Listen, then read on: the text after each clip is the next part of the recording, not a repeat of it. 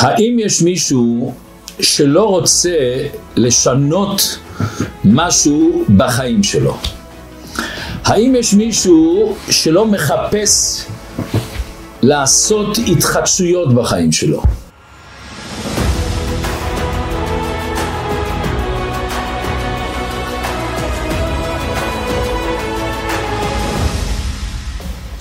כל אחד מאיתנו שואל את עצמו, מה המשאבים שלי שאני יכול להפריח אותם, לגלות אותם, שיעזרו לי ליצור חיים אחרים, להתעלות, להתרומם. אז אנחנו היום בפרשת חוקת, והתורה מתחילה מיד עם מצוות פרה אדומה, ונראה ביאור נפלא מרתק של הבעל שם טוב, שעונה על כל השאלות שאמרנו. אז בואו נראה בהתחלה את מה שאומרת התורה. אומרת התורה שהשם אומר למשה, לך לומר לבני ישראל שיקחו פרה אדומה. פרה אדומה צריכה להיות תמימה בלי שום מום.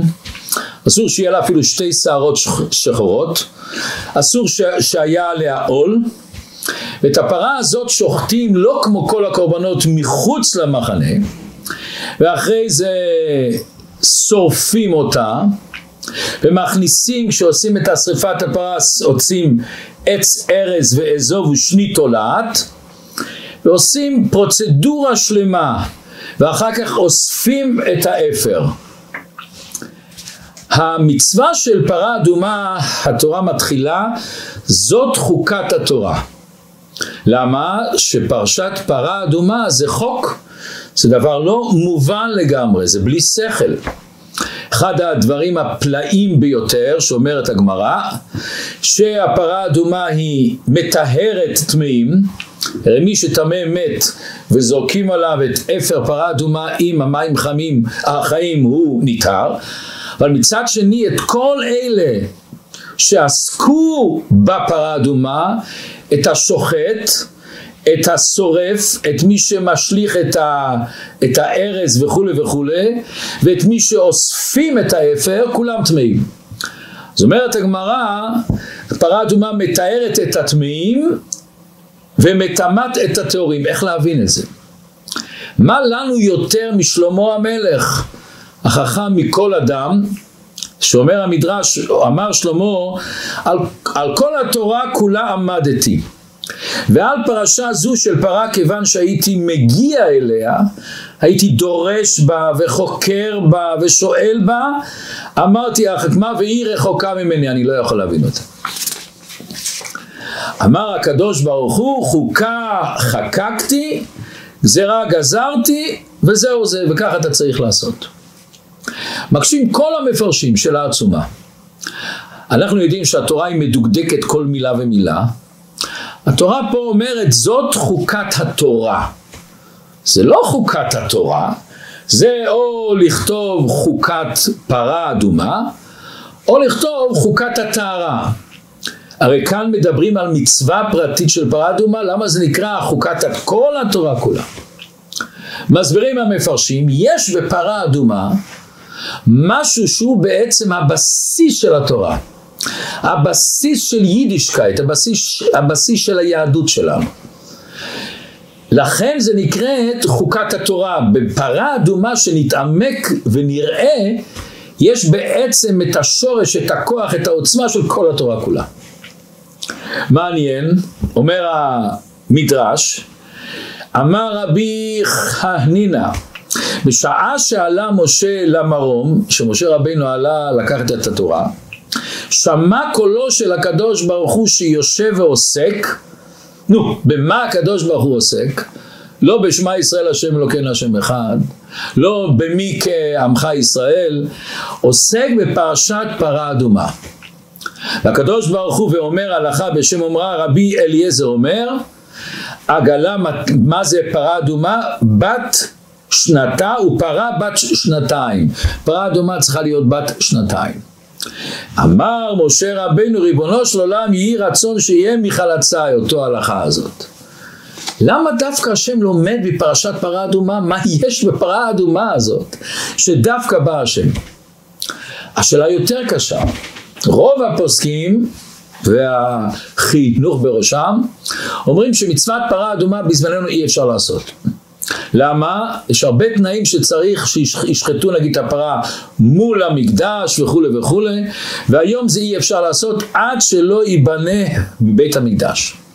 זאת אומרת פרה אדומה זה דבר שהיה לעיתים נדירות, זה לא היה דבר שכיח וכאן בא הפלא עוד יותר, אם זה דבר לא שכיח, ואם זה דבר שבזמן שאין בית המקדש לא עושים אותו, אז למה אתה קורא לפרה אדומה זאת חוקת התורה? הרי המון מצוות של התורה הן תמידיות, הן גם בזמן הגלות, גם בזמן שלך בית המקדש. את השאלה העצומה הזאת שאלו תלמידי הבעל שם טוב. והם הסבירו, הרי התורה היא לא רק הדבר הגשמי של שרפת הפרה. כל התורה מתחילה בעולמות העליונים, והיא משתלשלת לעולם המעשה. מה הרעיון? מה החלק האלוקי בפרת אדומה? מה הנקודה השכלית, ההוראה שאנחנו יכולים ללמוד בזה לחיים שלנו, אל החיים של המעשה שלנו? אז הבעל שם טוב מהפרה האדומה הזאת למד יסוד נפלא, איך אנחנו יכולים להיטהר מכל המחשבות שלנו, מכל ההרגשות השליליות שלנו. איך בן אדם יכול לגדול ולצמוח, לגלות את המשאבים שיש לו, שיעזרו לו להשתנות, להתחדש ולהיות מעליו. איך נוכל להזות עלינו את אפר פרה אדומה בצורה רוחנית. אז בא בעל שם טוב ואומר ככה, פרה אדומה מסמל את העניין של גאווה, גאות, התרוממות. הן פרה זה מלשון פורה ורובה, צומח וגודל. אין פרה אדומה זה אדום, ואדום מסמל גבורה לאש, אנחנו יודעים מה, ש... מה שכתוב בספר התניא שהיסוד של אש זה היסוד של גאווה כמו שאש עולה למעלה ככה הגאווה עולה למעלה אומר הבעל שם טוב כלל עצום בתחילת עבודת השם של בן אדם, גם שאנחנו מכירים שגאווה זה דבר שלילי, דבר זה דבר לא טוב. אומר הבעל שם טוב פותח לנו פתח, סוד גדול. בתחילת של עבודת השם, שבן אדם עוד רחוק, שבן אדם נמצא בקטנות המוחים. אבל שם טוב אומר יש לנו קטנות המוחים וגדלות המוחים. יש זמן שאנחנו מרגישים אור, קשר לאלוקות למצוות, ויש לפעמים כמו שאומרים בארץ אתה מרגיש יבש לגמרי, זה קטנות המוחים. מה בן אדם עושה כשיש לו קטנות המוחים? אומר הבעל שם טוב כשיש לך קטנות המוחים תשתמש בגאווה, תעשה מצוות שלא לשם שמיים. מה זאת אומרת? כשאתה רוצה להגיד ללמוד ואין לך את החשק, תרשו לעצמך אם אני אלמד זה יעזור לי לשידוכים. אם אני אלמד בבית כנסת בשיעור, אנשים יסתכלו עליי אחרת. אם אני אתן צדקה, השם שלי יופיע בבית כנסת. ואיך שאנחנו מכירים מה שכתוב בתשובות הרשב"א, מצווה לפרסם עושה מצווה, אם אני אתן גם אנשים אחרים ייתנו, ויהיה לי כבוד. אני יכול לעשות שידוכים יותר טובים. אני אעשה דברים כמו השני, אפילו עוד יותר מהשני.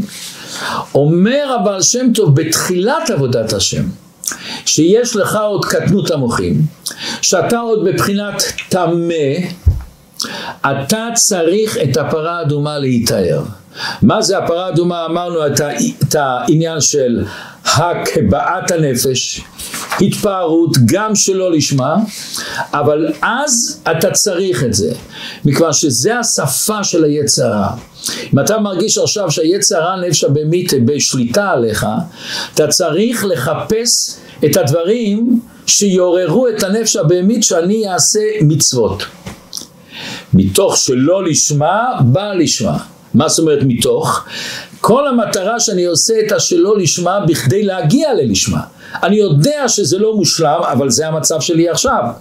אז מתוך שלא לשמה, בתוך, בפנימיות, בכוונה, ברצון שאני עושה את השלא לשמה, הכוונה שלי להגיע ללשמה. אז אומר הבעל שם טוב, וזה מדובר גם על הצדיקים. גם לצדיק יש מצב של קטנות המוחים. ואז גם אם הצדיק צריך לעורר את עצמו לצאת מהטומאה לפי המדרגה שלו, אותו צדיק שנמצא עכשיו במצב שהוא עוד לא עלה אל השלב היותר נעלה, הוא מחפש סיבה, מותר לו להשתמש בעניין של פרה אדומה, לטהר את עצמו. זאת אומרת שבן אדם רוצה לעשות איזה מצווה והוא מרגיש שהוא מרוחק. והיצע הרע לפעמים, איך שאומר הבעל שם טוב, דבר נפלא, כמו שלקדושה יש קטנות המוחים וגדלות המוחים, גם לסטרא אחא יש. הסטרא אחא משתמש בקטנות. מה זה קטנות? אומר לבן אדם מה אתה הולך לעשות מצוות, מה אתה שייך ללימוד תורה, מה אתה שייך ללמוד חסידות, מה אתה שייך להתפלל, מה אתה שייך לעשות צדקה, אתה לא שייך לזה. הוא פתאום מוריד את הבן אדם, זה הקטנות שלו בכדי שהוא לא יהיה שייך לזה. אז אומר הבעל שם טוב, אדרבה, תגיד אתה גדול, אתה עושה מצוות, המצוות שלי חשובות, מצוות שלי יעשו לקדוש ברוך הוא נחת רוח, המצוות שלי ייתנו לי עולם הבא. תעשה את זה אפילו שזה שלא לשמה, זה לא בשביל הכוונה של רצון השם, בשביל אינטרסים שלי, אף על פי כן אתה צריך לעשות את זה. אחרי שתגיע ותטהר, אחרי שתעלה במדרגה, שכבר תהיה אחרי המצווה, אחרי העלייה, אז תעשה את המצוות לשמה. אז אתה צריך להבין שהדבר שעשית הוא לא המושלם, אלא אתה צריך עכשיו לעבוד על עבודה להוריד את הגאווה הזאת, להרגיש שבעצם אתה כל הכוחות שיש לך הם באים מהקדוש ברוך הוא. וזה העניין של פרה אדומה. הגבהות נפש הזאת, וגבה ליבו בדרכי השם. כמו שבעל שם טוב אומר, מה שהגמרא אומרת, שאדם צריך לומר, בשבילי נברא עולם. הגאווה הזאת מטהרת אותך. הגאווה הזאת שבגאווה ליבו והעולם נברא בשבילי היא מרימה אותך למעלה. וברגע שאתה מתרומם אתה מתעלה אוטומטי אתה יותר קרוב לקדוש ברוך הוא. אוטומטי אתה יכול עוד יותר להתקרב לקדוש ברוך הוא. וזה כלל גדול בעבודת השם. יש אנשים שחושבים שאני צריך להשפיל את עצמי, להוריד אני כלום ואין לי כוחות ואני לא שווה ואין לי חוכמה ואין לי לב טוב. זה שקר וכזב דבר ראשון. וזה כפירה בטוב שהשם מביא לך. אם השם נתן לך טוב, למה אתה לא מודה? כל הנותן מתנה לחברו צריך להודיעו. השם הודיע לך שיש לך שכל ולב טוב וכולי וכולי, כל אחד מה שיש לו. מספרים על הרשב"ץ, אחד מהחסידים של, של עצמא צדק רבי מרש, רב רש"ב, שפעם אחת היה התוועדות והרשב"ץ דיבר דברי חוכמה עצומים, נפלאים, ואנשים יצאו עם פה פתוח. ואז אחד מהאנשים שלא יכל להתאפק אומר לרשב"ץ, תסלח לי שאני שואל אותך, אתה מדבר כל כך עם שכל, כל כך עם היגיון, כל כך עם רגישות, כל כך עם אהבה, כל כך עם התלהבות. אתה בחיים עשית איזה טעות בחיים? עשית איזה שגיאה בחיים? זה הרשב"ץ חשב לרגע, ואמר כן, עשיתי טעות. מה עשית טעות? עשיתי טעות במעלות שלי. אז כל החסידים, אוי, אל תהיה לנו ענב, יש לך הרבה מעלות. אבל לא, לא, לא, אתם לא הבנתם אותי טוב. אתם הבנתם שאמרתי, עשיתי טעות במעלות שלי, שחשבתי שיש לי יותר מעלות ממה שיש לי. הפוך הוא אומר. יש לי יותר מעלות ממה שאני חשבתי. וזה הטעות שלי. מה הטרגדיה פה? אם אתה יודע שיש לך מעלות, אתה משתמש איתן. זה מחייב אותך, זה מרומם אותך, זה נותן לך את הרגש, את האמביציה, את, ה, את החיות לעשות את זה. אדם צריך לדעת את המעלות. יש מחקר מאוד יפה של רוברט רוזנטל, פסיכולוג בירושלים, הוא לקח שלושה כיתות ושם להם שלושה מורים והוא שם לכולם את אותו הסוג של התלמידים. לכיתה אחת הוא אמר למורה, הכיתה שלך היא קשה מאוד, מתחת לממוצע.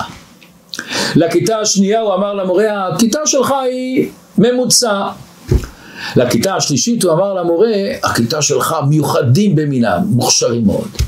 האמת היה שכולם היה אותו סוג. מצאו אחרי שהם למדו אצל המורה, מצאו הבדלים עצומים. הכיתה הזאת שאמרו שהיא למטה מהממוצע ירדה, השנייה הייתה בבינונית והשלישית עלתה מאוד. למה? הן מצד המורה הוא התייחס אליהם אחרת. הוא האמין בהם אחרת. הוא דיבר אליהם אחרת. ואז התלמיד רואה שהמורה מאמין בו. זאת אומרת, הפרה האדומה הזאת, ההרגשה שיש לך את המעלות האלה ואתה יודע אותן, זה מרים אותך, זה מדליק אותך, זה מרומם אותך. יש את אבות המפורסם של הרבי מפשיסחה. הוא אומר, בן אדם צריך שיהיה לו שתי כיסים. בכיס אחד הוא משתמש, והכיס הזה, מה כתוב בו? בשבילי נברא העולם. הכיס השני הוא גם צריך להשתמש איתו, ומה כתוב בכיס השני? ואנוכי עפר ואפר. ואז הוא מוסיף את הסוף, את הקנייץ' כמו שאומרים.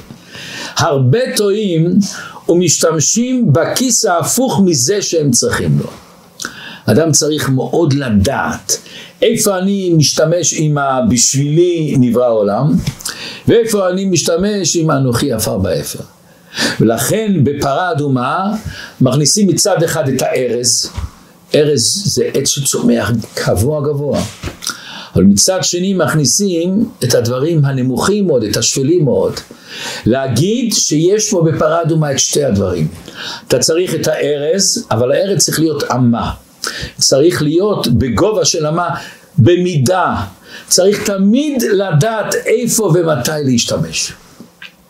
אבל אם נראה בעומק של זה, נראה שבאמת בן אדם יכול, יכול להכיל בעצמו את שני התנועות האלה.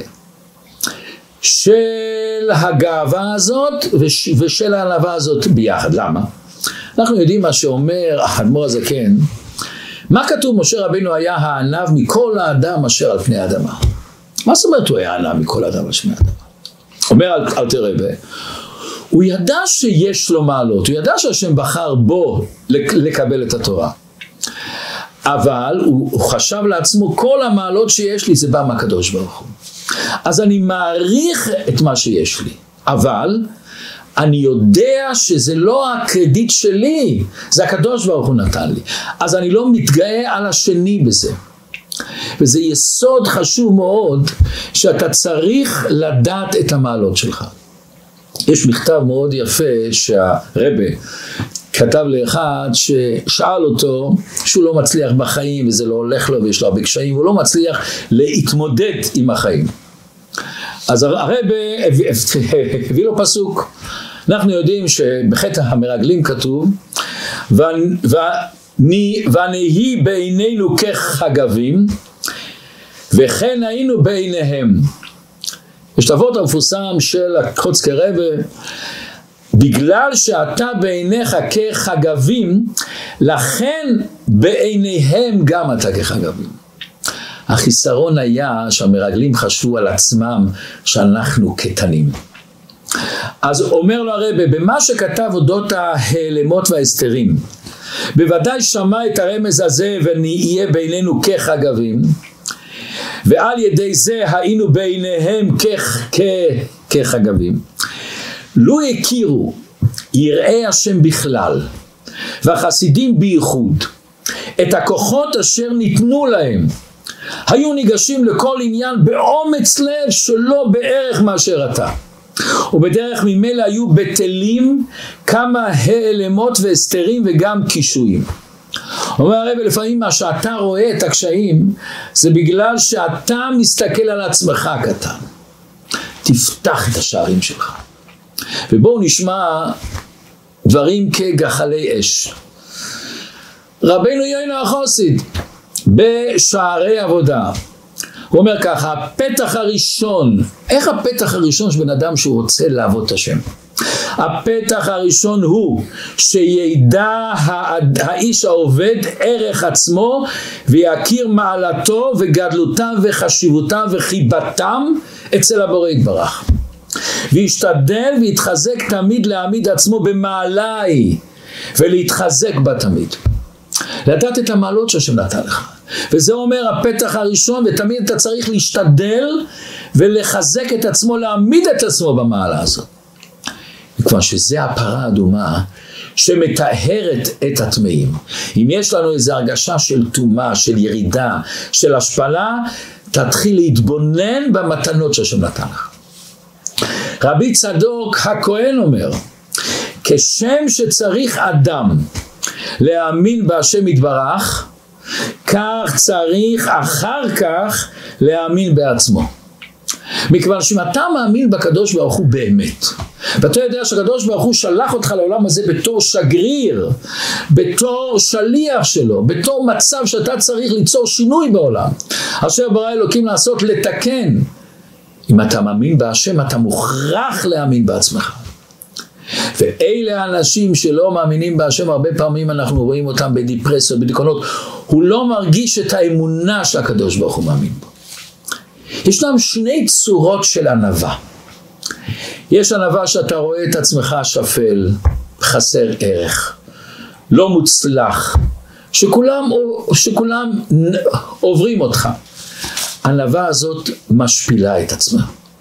אבל יש ענווה שהפוך, אתה רואה תמיד את הקדוש ברוך הוא איתך. אתה מרגיש את השפע האלוקי שהשם נתן לך.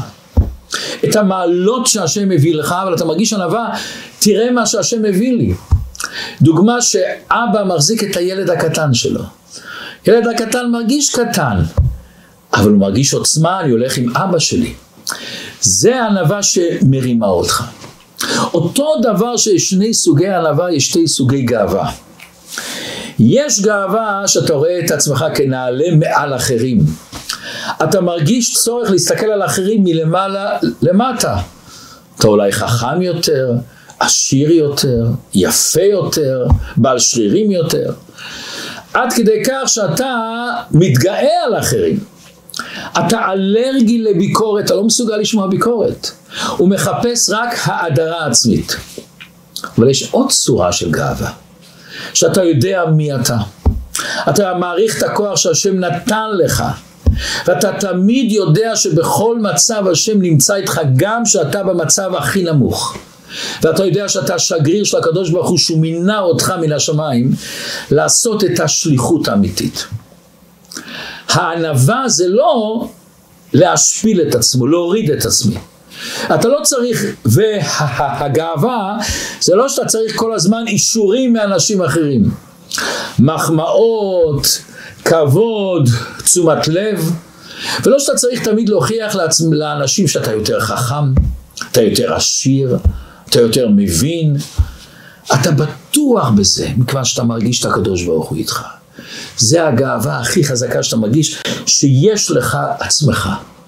יש לך את הקשר עם הקדוש ברוך הוא. ולכן אתה לא צריך להשלות את עצמך. לבן אדם השני יש את השליחות שלו, את השגרירות שלו, ולי יש את שלי. וברגע שבן אדם זוכה להרגשה הזאת, הוא מרגיש איך שהקדוש ברוך הוא מחזיק אותו ביד ונותן לו ומעודד אותו ומאחוריו, זו הרגשה נפלאה. מישהו פעם אמר לי, נכון, אה, מחשבה יפה. אומר לי, למה שאנחנו אומרים קריאת שמע, סוגרים את העיניים? למה שאנחנו מנשקים את הילד שלנו, אנחנו סוגרים עיניים?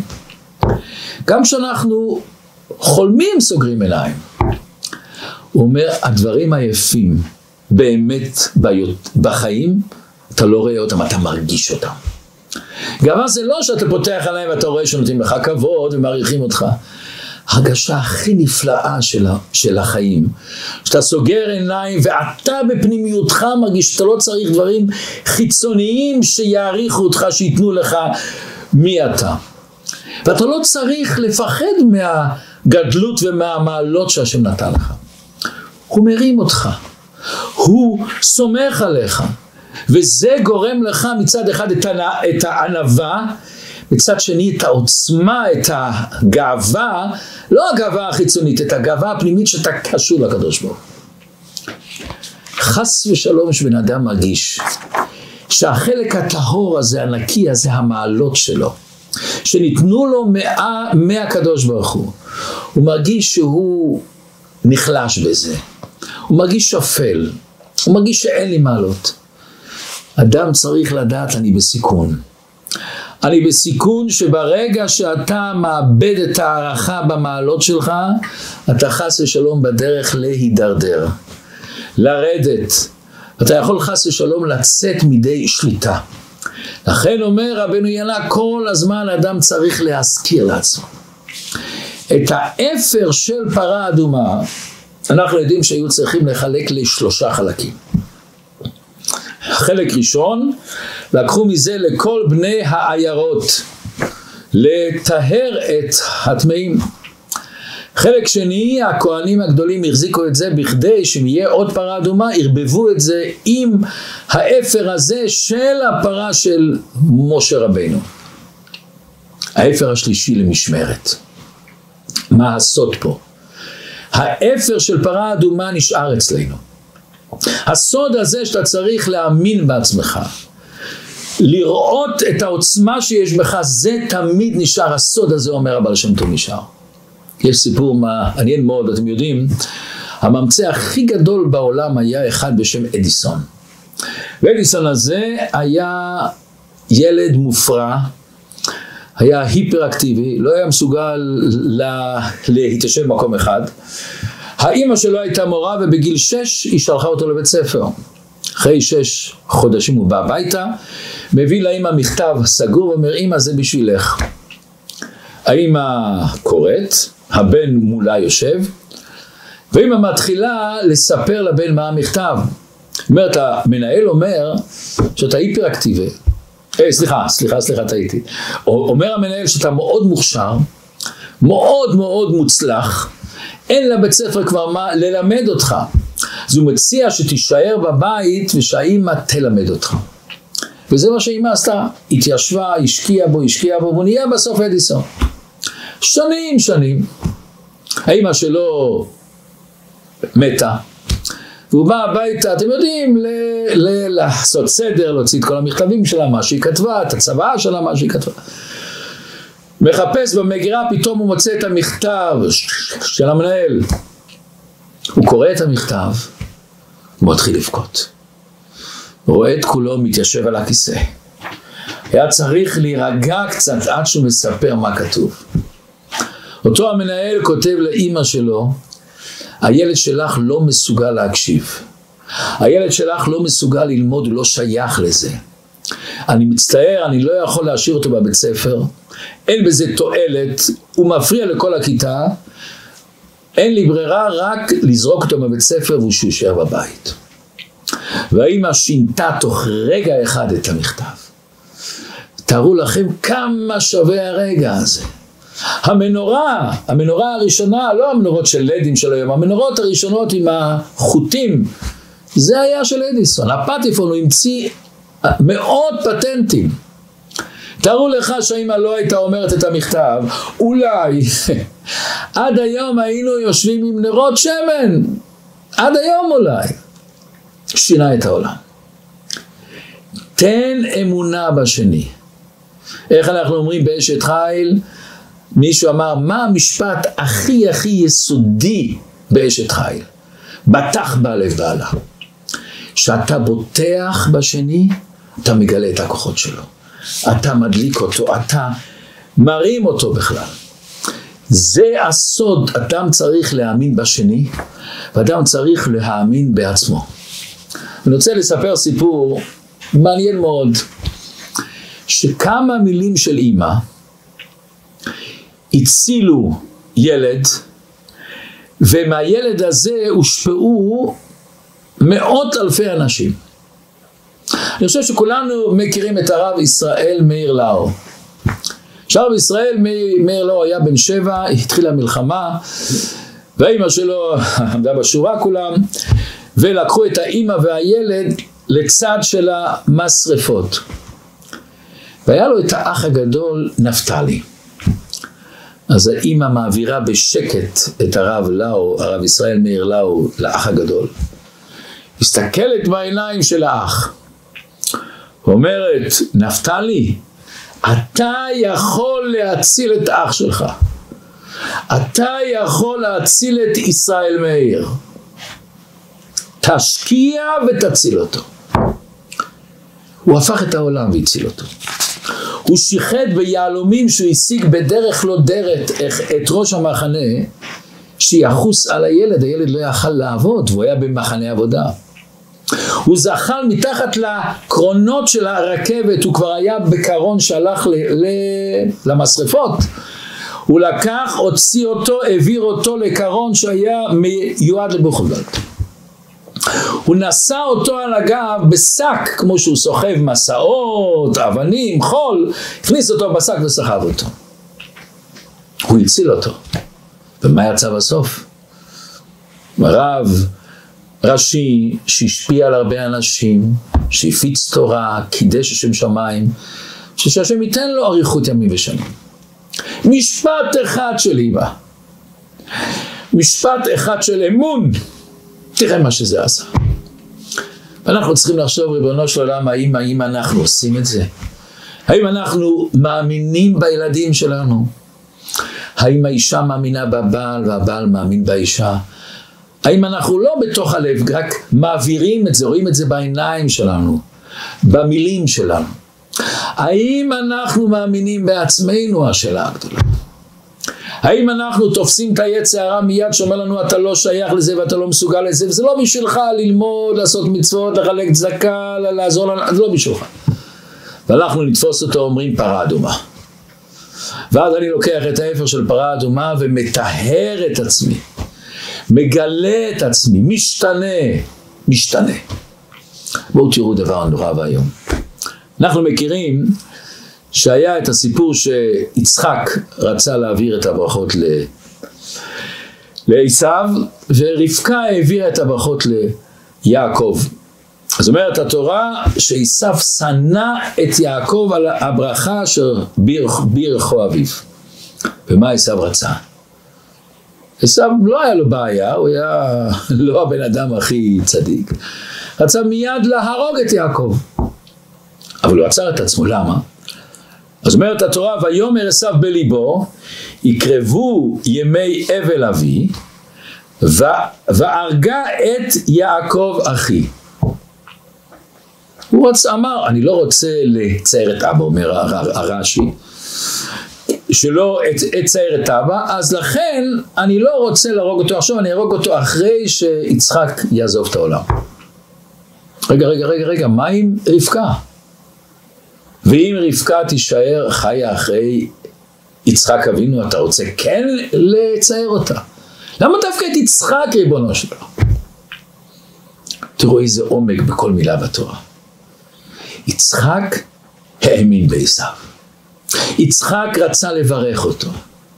יצחק אמר, אני, רוד... אני יודע מה המצב של עשיו, אבל אני אתן לו ברכה, אני אתן לו שפע, אני ארים אותו.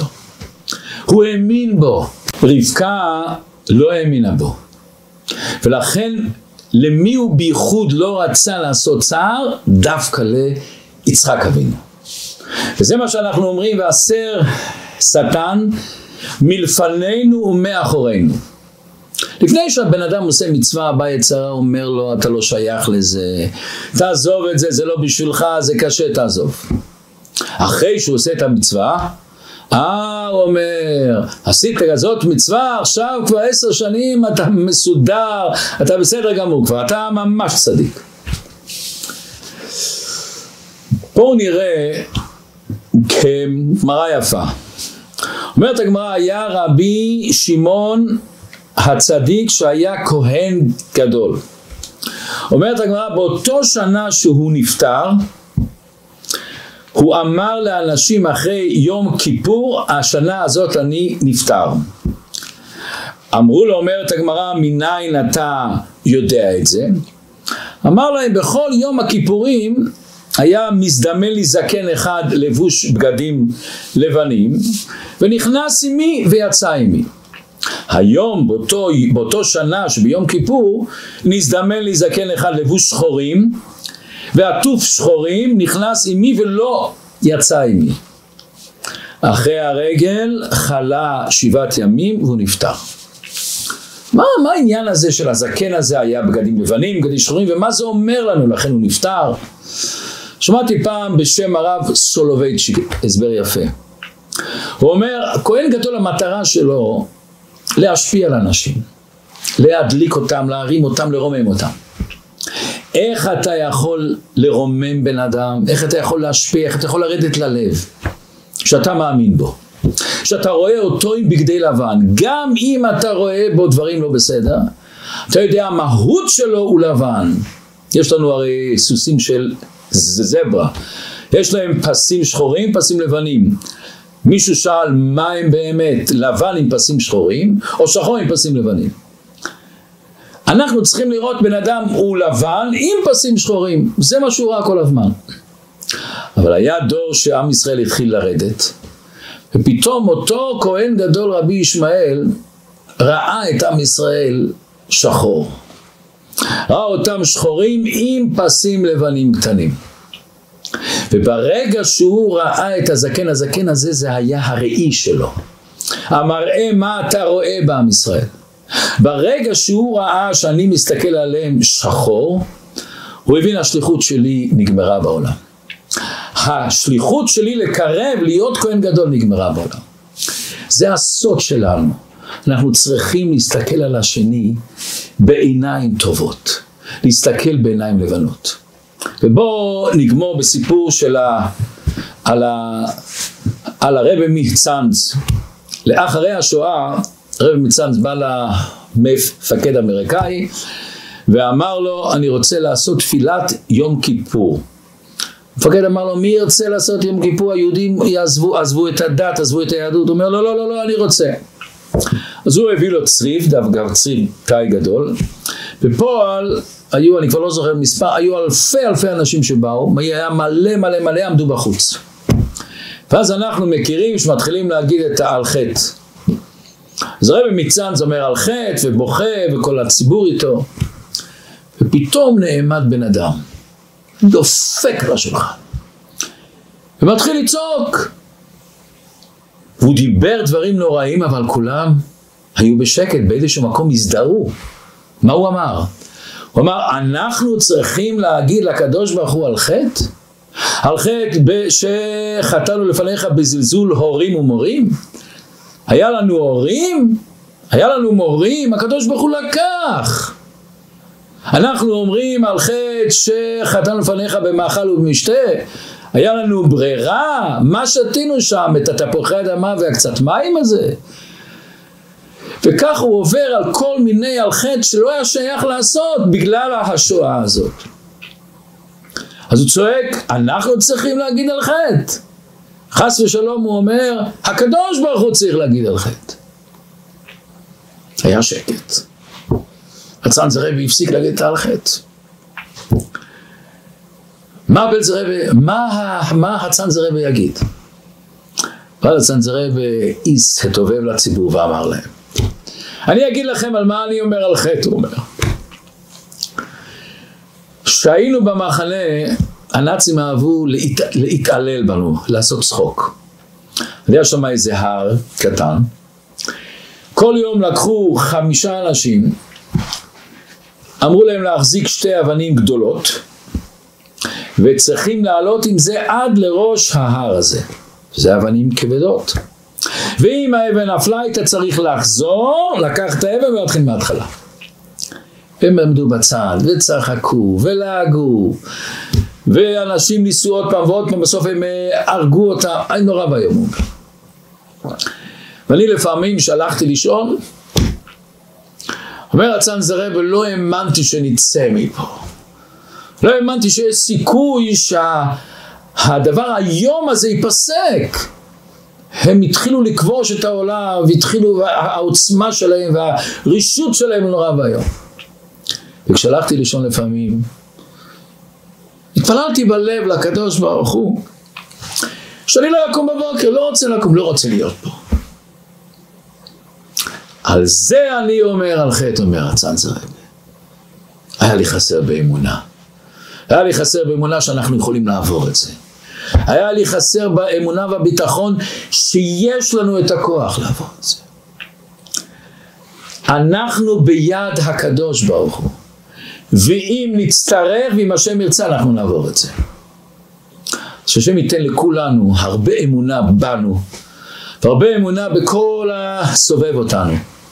ושהשם יעזור לנו שנזכה בקרוב ממש לביאת המשיח ואז יהיה ומלאה הארץ דעה את השם כמים לים מכסים.